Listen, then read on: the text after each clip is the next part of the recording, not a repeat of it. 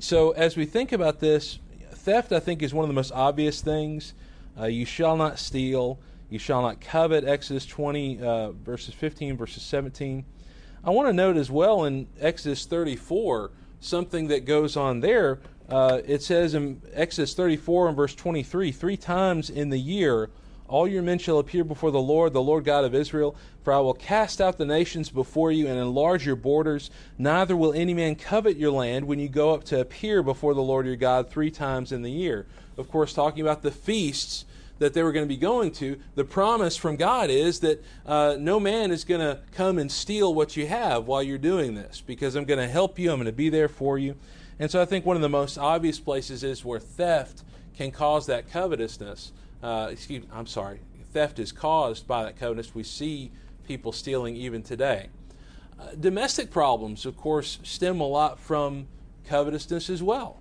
Uh, you ask anybody who's any kind of expert in divorce or things like that, usually the issues in marital problems will revolve around money more than all, more than not. And uh, Proverbs 15:27 bears this out. He who is greedy for gain troubles his own house, but he who hates bribes will live. The idea that if I'm greedy for gain, this is something that I, I want, my house is going to be troubled by it. You know, a lot of men in this world uh, work and strive to provide for their families. And of course, that's a good thing.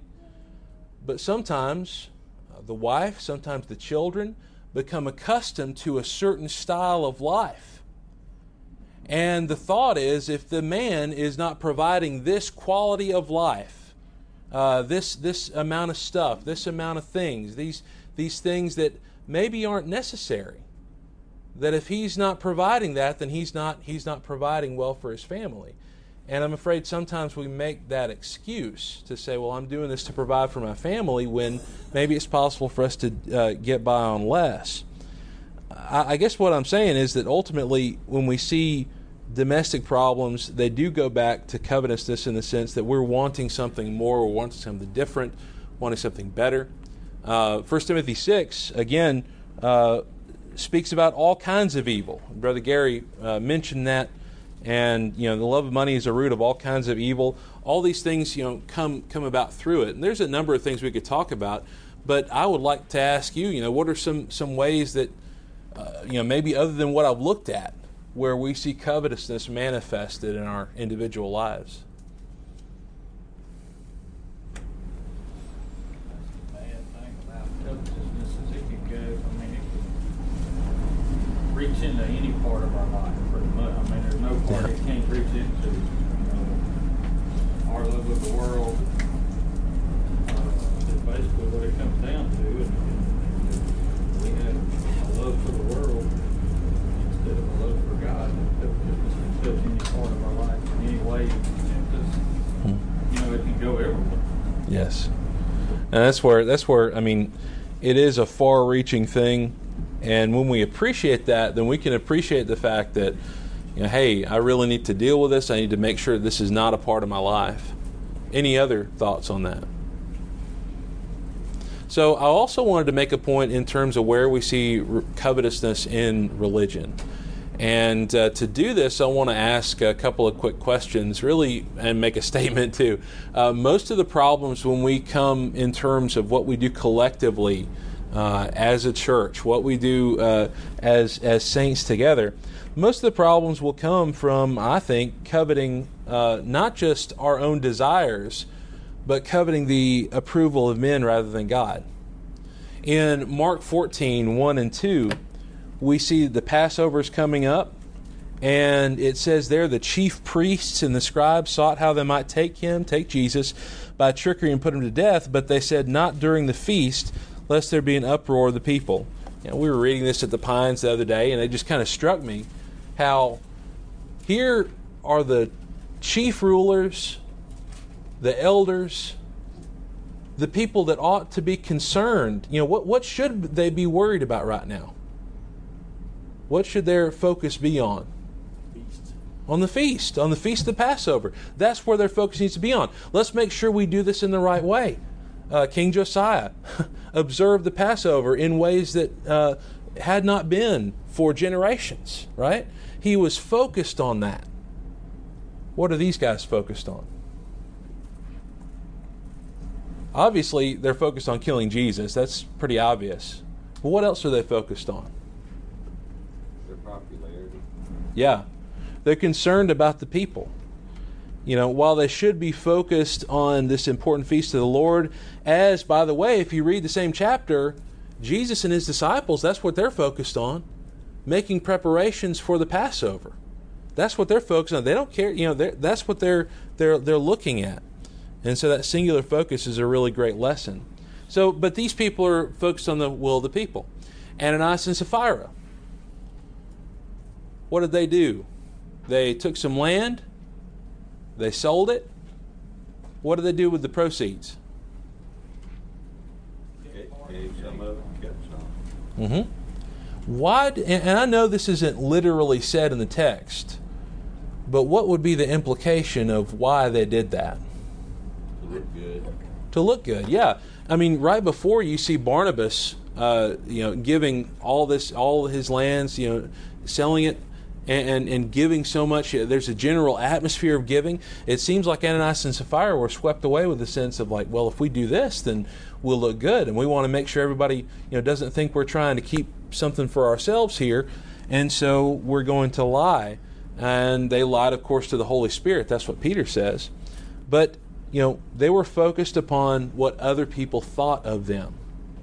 And let me suggest that when we talk about uh, when we talk about what's going on in terms of the religious world today, again, the three basic aspects of the church our worship together, our work, and our benevolence uh, in terms of the ways that we interact uh, between each other and the work that we're doing in the, in, in the world. I would suggest that we need to ask the question: Who are the true Pharisees of today? Now, anyone can be a Pharisee, right? If you if you're focused on adding to what God has given, if you're focused on uh, being needlessly judgmental on others without mercy, without uh, without justice, without considering those right things, uh, you can be a Pharisee. But uh, we need to ask: Who are the true Pharisees of today? Um, when we look at our worship together Often in religion today, churches are thought of as social centers.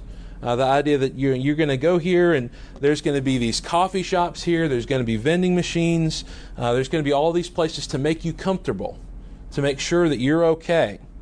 Um, sometimes, even among uh, the churches uh, uh, of the saints, there's a recognition of worldly holidays, there's a recognition of birthdays. Again, I'm not saying that that's wrong to publicly acknowledge those things. But again, we have to ask what's our focus? What are we looking at? Are we looking on, on serving God? Are we looking on pleasing people? Worship becomes a spectacle rather than a collective effort. A lot of places will have the rock concert atmosphere or the mood music and light effects. And by the way, let's remember this is going on among God's people as well. Uh, in some in certain places, people going for that kind of thought. And then uh, I'm thinking about here building a physical temple rather than allowing God to live in the temple of our hearts. What are we doing there? What is the what is the thought or the motive often mentioned for devoting hundreds of thousands of dollars to building a physical building? I mean, uh, yeah, exactly. And and I would argue that if you're not evangelizing in your old building, you're not going to evangelize in the new building. And again, I'm not necessarily camping on that and saying that we can't, you know, spend uh, a large amount on a building per se, but I mean, we got to ask ourselves, why are we doing this? What is the point of it? What is the purpose of it? When we think about the work that we're doing together, sometimes we find in the religious world today that self help or counseling is pushed as the purpose of the church. Now, is there no possibility that a preacher or elders would be uh, of use to family and working out problems or helping with counseling, absolutely. There's nothing wrong with that. In fact, we're encouraged to do that, to help each other out in that. But that's not the only reason we exist. The Bible is not just a self help book, it's, it's a communication of the truth. And so our focus can become secular. Uh, our focus can become on, on ministries, by the way. You ever look at a, at a website and sometimes it's hard to figure out. You know, someone will say so and so Church of Christ, And it may take you a minute, but you know what I always look for? I always look for the web page, uh, part of their web page that tells me about their ministries. If a website of a church is advertising the ministries that they're doing, whether it's going to soup kitchens, whether it's doing this or doing that, different things out in the world, we need to consider what Jesus said in Matthew 6 1. Take heed that you do not your charitable deeds before men to be seen by them. Otherwise, you have no reward from your Father in heaven. I would suggest that a church that is advertising their ministries in that way has already broken the command of Jesus. Because they're putting out there, and I've heard it said, I've heard the reasoning, well, we're just putting it out there so that people know that we're doing it so they can help us. Really? Okay. You're you're advertising, you're putting what you're doing before men. Why are you doing that? You know, it, and and again, we can use any kind of reasoning that we want to. It really comes back to covetousness in my mind because we're coveting something that the world has. And in fact, we might even say we're coveting things that the world is. Our purpose as the church is not to make the world necessarily a quote unquote better place. That's not the purpose. This world is dying, this world is passing away. Now, we can do good things, right? We can help people, and we should help people. But our main purpose is to make sure that we're right with the Lord and encourage as many others to be right with the Lord. I'll tell you, we're on a sinking ship, right? And, and again, maybe that's a depressing message. I don't mean to come across as like super depressing there.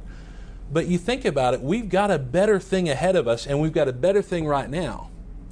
And so, again, I ask, what's our focus? We don't need to be coveting the way that the world does these things. We don't need to be coveting, especially the approval of men in these things. Um, I would ask again, you know, in terms of benevolence, if we covet the approval of men, we're going to help anyone and everyone with the stuff that belongs to the Lord. And what I mean by that is, you know, when we think of Achan, Achan took from God's stuff, the stuff that belonged to him. God took, uh, excuse me, Achan took for his own purposes. And again, the distinction I would make here, Acts 5 4, uh, Ananias is asked, while it remained, was it not your own? So while, when they sold that land, they had that money, it belonged to them. But once they gave it to God, it's something different.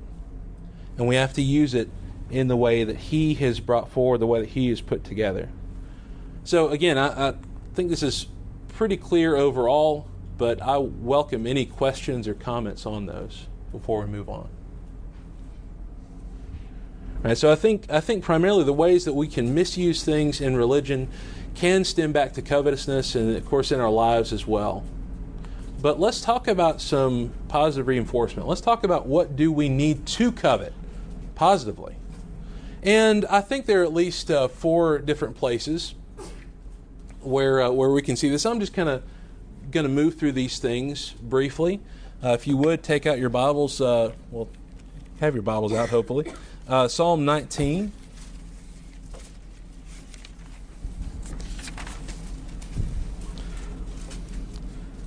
And again, we, we won't necessarily read all of these passages, but I want us to consider some of these things. Um, Psalm 19 and verse 7.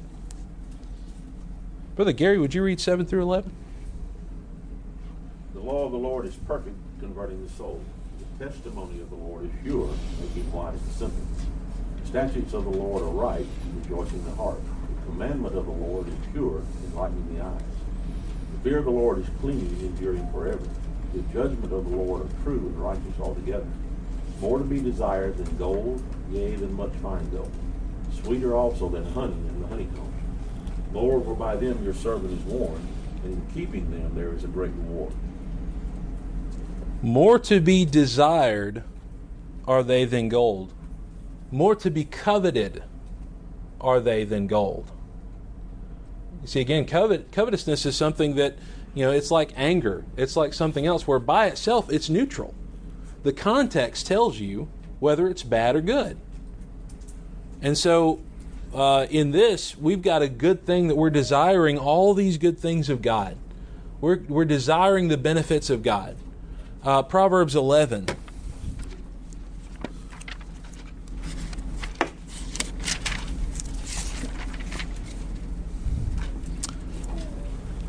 And verse 23. Evan, would you read that, please? The desire of the righteous is only good, but the expectation of the wicked is wrath. Okay. What's the desire of the righteous? It's good things. We want things that are good. And of course, conversely, the expectation of the wicked, the, the thought that the, the wicked is going to have is wrath. Uh, the sense that there's nothing good going to come, you know, nothing, nothing good is going to happen. See, that's the thing. That's sort of the other side of what I was saying just a minute ago. We're on a, a lost and dying world. We're in a lost and dying world, but that doesn't mean that we're lost and dying. And we expect good things. You know, waiting on the Lord. To wait on the Lord is not just to wait around and say, okay, Lord, when are you going to come? Or that, you know, God's never going to. We, we mentioned in our uh, study in the Minor Prophets recently the thought in those that, you know, God will do, I think it's in Zephaniah, God will do no harm uh, or good. This is God's God's not going to do anything.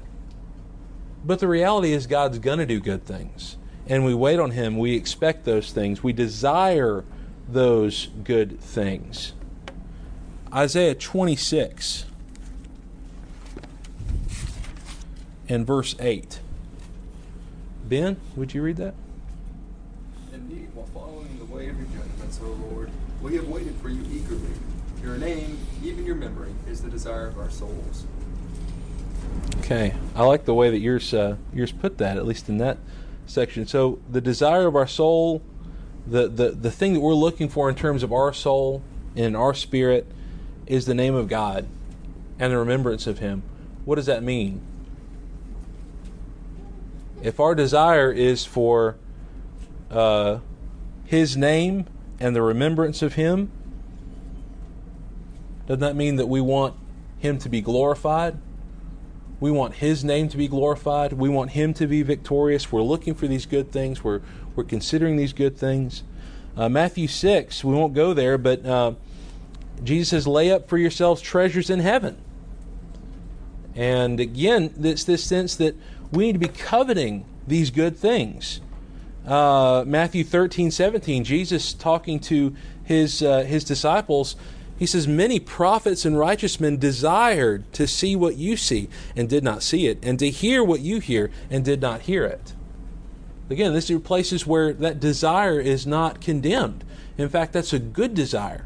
So we need to be seeking out, again, the uh, uh, mystery of Christ, the, the good things that God has for us. Uh, Brother Gary mentioned 1 Corinthians 12 31, desire the best gifts. And uh, also want to note in 1 Peter 1 12, 1 Peter 1 12,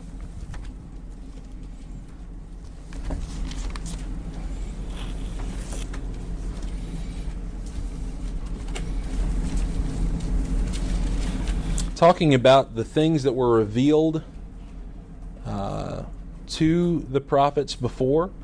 And uh, Robert, would you read verse 12 of 1 Peter 1?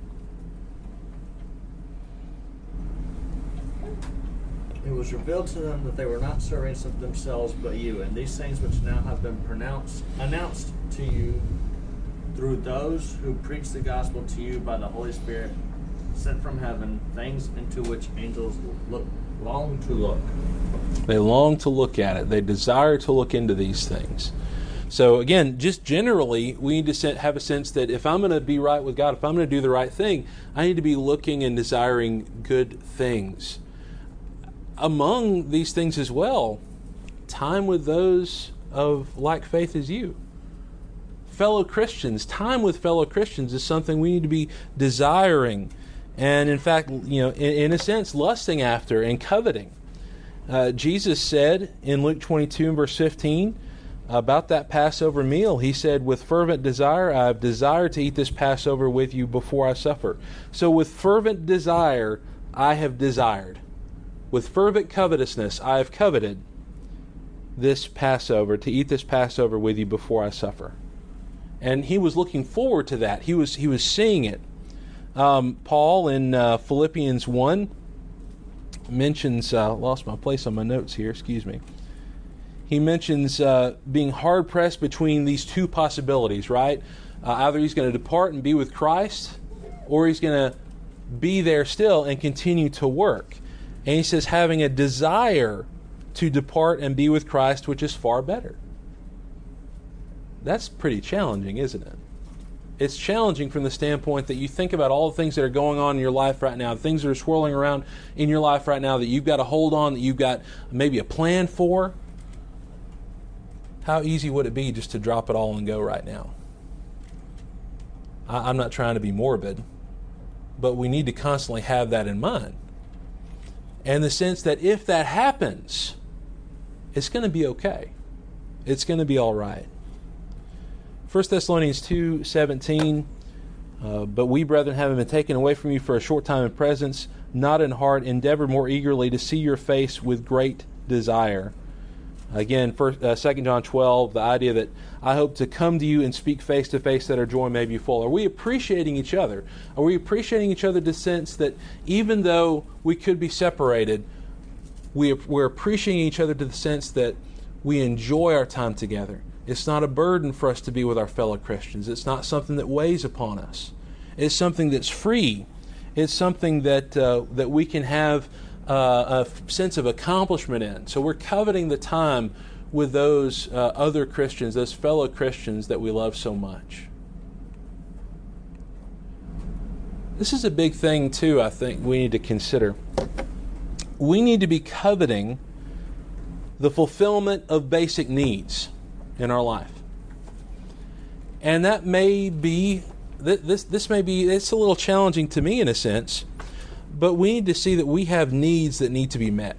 In 1 Kings 19, I'm just using this as a quick example. This isn't on my PowerPoint, but you know, Elijah is running from Jezebel, and what happens?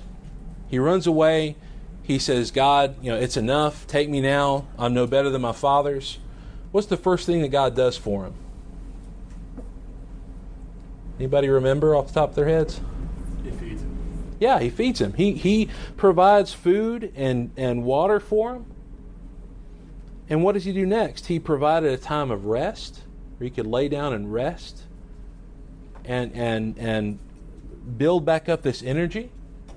And after this conversation where God really reminds him of his nature and who he is, and reminds him that uh, that there's still 7,000 that have not bowed the knee to Baal, what does he do then for Elijah? Puts him to work. These are needed things. And we need to know as Christians that our state of mind, our spiritual existence, and our physical existence, of course, is going to suffer when our basic needs are not met. And I say basic needs, right? The fact that we make sure that we're in the right way. Uh, just some quick examples. A person who denies themselves food to the point of suffering, whether starvation, uh, some people suffer from bulimia and things like that. We know that's bad. Of course, we know that too much food is a bad thing in and of itself as well. So there's this balance we're looking for. A person who denies themselves affection or attention and starts to think, well, I'm not, you know, I'm not worth it, or you know, uh, this, I, I'm not worthy of this attention. A person who denies themselves time with the Lord one on one. You know, we talk about me time, but really, it, it's something where we need to devote time just us and the Lord. If we don't have that, we're going to suffer. Uh, Jesus himself took time on his own to commune with his Father. We need the same. A person who also will spend all their time doing for others and never consider their own needs. Again, I want to stress this because, for example, in uh, Deuteronomy 14:26, uh, there's a point where talking about tithing, God uh, talks about how you know you're going to come to Jerusalem, or to, well, he doesn't say Jerusalem, but the place that I'll I'll pick in, in Deuteronomy 14 he says you're going to take a tithe. But if you can't take that tithe, if you live too far away to take that tithe, you can convert that, right? You can sell it, you can take that money, you can buy something there. And he says uh, in Deuteronomy 14 26, you're going to spend that money for whatever your heart desires. So again, whatever your heart covets or what, whatever your heart desires for oxen or sheep or wine or similar drink, for whatever your heart desires. And so there was that sense where God was uh, giving them, at least in that particular case, leave to, uh, uh, in that tithing, to spend that money in that way. Right? So that desire aspect. Ecclesiastes 2.24 Nothing is better than uh, for a man than that he should eat and drink, and that his soul should enjoy good in his labor. This also I saw was from the hand of God. Um, so there's the sense where God's servant is looking at that as a good thing, uh, appreciating that basic existence. Also, Luke 16, 20 through 21, uh, Lazarus, it says this, this beggar named Lazarus desired to be fed with the crumbs which fell from the rich man's table he coveted the crumbs that fell from the rich man's table. That wasn't a bad thing, was it? Where does he end up? He ends up in Abraham's bosom. This is a man who was suffering intensely in his life. And he knew that he needed something else. And so I guess the, the whole point, I don't want to stretch this out too long, but I think what we can do sometimes is to deny ourselves just these basic needs that we have and deny ourselves in terms of the yes sir Well, I was just, I was thinking a balance of that, you know, those basic needs, uh, not wanting more than that. You got Yeah. Jesus in the model prayer, give us this day our daily bread. Mhm. You know, and, and as you keep reading in that about not worrying, you know, you're praying for God to, to take care of you, but it says don't worry about it, but be anxious about it, because it promises He will yes the things that you need. He said, look around, he's taking care of everything else. Mm-hmm. Surely he'll take care of his children. yes yeah So having faith in that and confidence in that is a big part of the picture of how those two things balance out. Absolutely, thank you. And, and that's where we we have to define that, right? We have to define what that basic need is, because you know we can say, well, I've got these basic needs. I've got to have my TV. I've got to have my satellite. I've got to, you know, no, that's not basic needs. That's not. So far removed from what Yeah. basic needs actually are, we probably can't picture it very well. and we have to challenge ourselves in defining that. Um, but I guess what I'm saying is that there are times when, even from good uh, motivations, we can deprive ourselves of these things. Where we can see some examples where God is saying that it's good for us to be able to enjoy the fruits of our labor, to enjoy what we have in life to some degree. Uh, there, there's nothing wrong with that, and we don't need to beat ourselves up in terms of that as well. But we do need to watch, of course, for the other side of the coin, you might say. All right. Uh, finally, I want to talk about usefulness in Christ's kingdom, which again kind of gets back to the good things. But in Romans 14 19, Paul says, Therefore, let us pursue the things which make for peace and the things by which one may edify another. I know the word is not used, but that sounds like we ought to be desiring those things. We ought to be coveting the things that make for peace, the things by which we can build each other up. Those things are really important. We need to be coveting that and seeking that. Hebrews 6 and uh, verse 10 God is not unjust to forget your work and labor of love which you have shown toward his name, and that you have ministered to the saints and do minister. And we desire that each one of you show the same diligence to the full assurance of hope until the end, that you do not become sluggish, but imitate those who through faith and, and patience inherit the promises.